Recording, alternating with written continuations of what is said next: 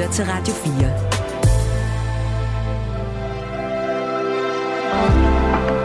Velkommen til Tidskapslen med Anders Olling og Hans Erik Havsten.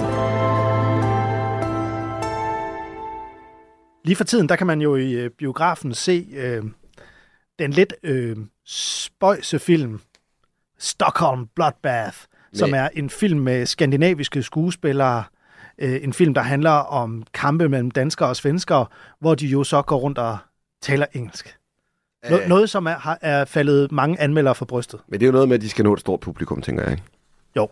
Vi skal ud og øh, make it international, make it in the US. Det er rigtigt nok. Og, og filmen foregår jo i, uh, i 1520'erne. Hvor de jo famously taler engelsk i Skandinavien. Nej, men spørgsmålet er, om vi vil, alligevel kunne, vil kunne forstå, hvad de gik rundt og sagde til hinanden dengang. Det er rigtigt. Så, så måske kan engelsk være lige så autentisk som moderne dansk og svensk. Ja, Nå, men uh, det er ikke det, det skal handle om i hvert fald. Fordi uh, en, der er jo Christian II er med, den danske konge er med i filmen. Bliver spillet af Klaas Bang. Men der er jo også en svensk opkomling med vigtig for både dansk og svensk historie. Ja, og, og det er jo faktisk ham, som øh, efter det stokholmske blodbad, hvor at der ligesom er 82 medlemmer af den svenske elite, der bliver henrettet, så opstår der jo et oprør, og sejrherren i den strid, det er jo den navn i Gustav Vasa. Gustav Vasa, som altså ender med at blive kronet som svensk konge. Og ham skal dagens udgave af tidskapslen handle om. Han siger ikke, Hvem var Gustav Vasa? Jamen, han var jo egentlig en, sige, en perifær skikkelse i sådan øh, det svenske magtlandskab. Fordi øh, han var godt nok adelsmand, øh, og havde spillet en væsentlig rolle øh, i, i regeringen af Sverige, som havde været opposition til, til Christian II og ofte i krig. Ja, hans far havde været sådan rimelig tæt på magten i den regering, som gik forud Christian II's, og, og Gustav Vasas far var jo faktisk en af dem, der blev henrettet i det stokholmske blodbad.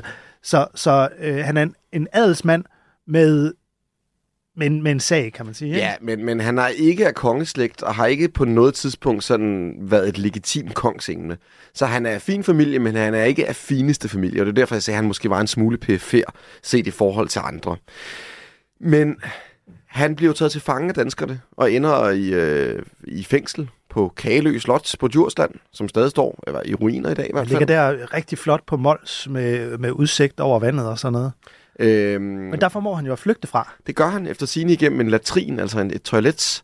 Øh, en lækker flugtvej, men effektiv. Øh, og, og så øh, kommer han altså til Sverige igen. Og efter det svenske blodbad, hvor, eller stokholmske blodbad, hvor hans far så omkommet, der påbegynder han sådan en form for oprørskrig imod den danske, det danske overherredømme. Ja, og øh, det har han jo stor succes med. I 1521, altså året efter det stokholmske blodbad, der bliver han udnævnt til det, der hedder rigsforstander i Sverige. Og to år senere, der tager han så skridtet fuldt ud og lader sig krone som konge. Og han har virkelig øh, forståelse for den her propaganda-værdi, altså hvor meget vigtig propaganda betyder, så han sender over flyvebladet rundt og fortæller, hvor forfærdelig Christian den anden og hvor tyrannisk han er. Det lykkes jo faktisk i og med, at man stadigvæk kalder Christian den anden for Christian Tyrann i Sverige. Så han vinder det, det man kan sige, the, the, the public opinion war, øh, hvis man nu skal bruge den, det engelske, som de, som de taler i Stockholm Bloodbath. Ja. Øhm, men, men det sjove er, at da han så bliver konge, der er han jo faktisk en relativt brutal konge af Sverige. Han, er... han, han går altså heller ikke af vejen for at øh, henrette folk, hvis, hvis de kommer i vejen for hans bestræbelser.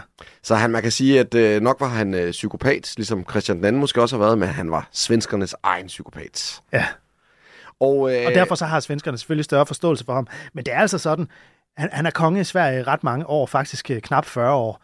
Øh, og i 1543, altså da han har været konge i 20 år, der opstår der i Småland, øh, i den her sydlige svenske provins, som faktisk på det tidspunkt grænser op til, til, til de danske skånelande, øh, der opstår der et ret øh, voldsomt oprør, som hedder Daggefejden. Det bliver nemlig anført af en storbund ved navn Niels Bakke, og det slår han brutalt ned, og han henretter faktisk også en hel del medlemmer af Niels Dakkes familie i kølvandet på det her oprør. Men han har jo været vigtig i svensk nation building. Øh, han, han, er, han er på tusind lapperne i dag. Det er han, og der var også det store skib Gustav Vasa, som øh, blev opkaldt efter ham, som godt nok ikke var så sejldygtigt. Man kan se det i Stockholm i dag på Vasa-museet. Men han er ligesom det moderne Sveriges fader, og de fejrede jo også 500 år for hans magtbeovertagelse med pomp og pragt i øh, sidste år i 2023. Du har lyttet til en podcast fra Radio 4. Find flere episoder i vores app, eller der, hvor du lytter til podcast.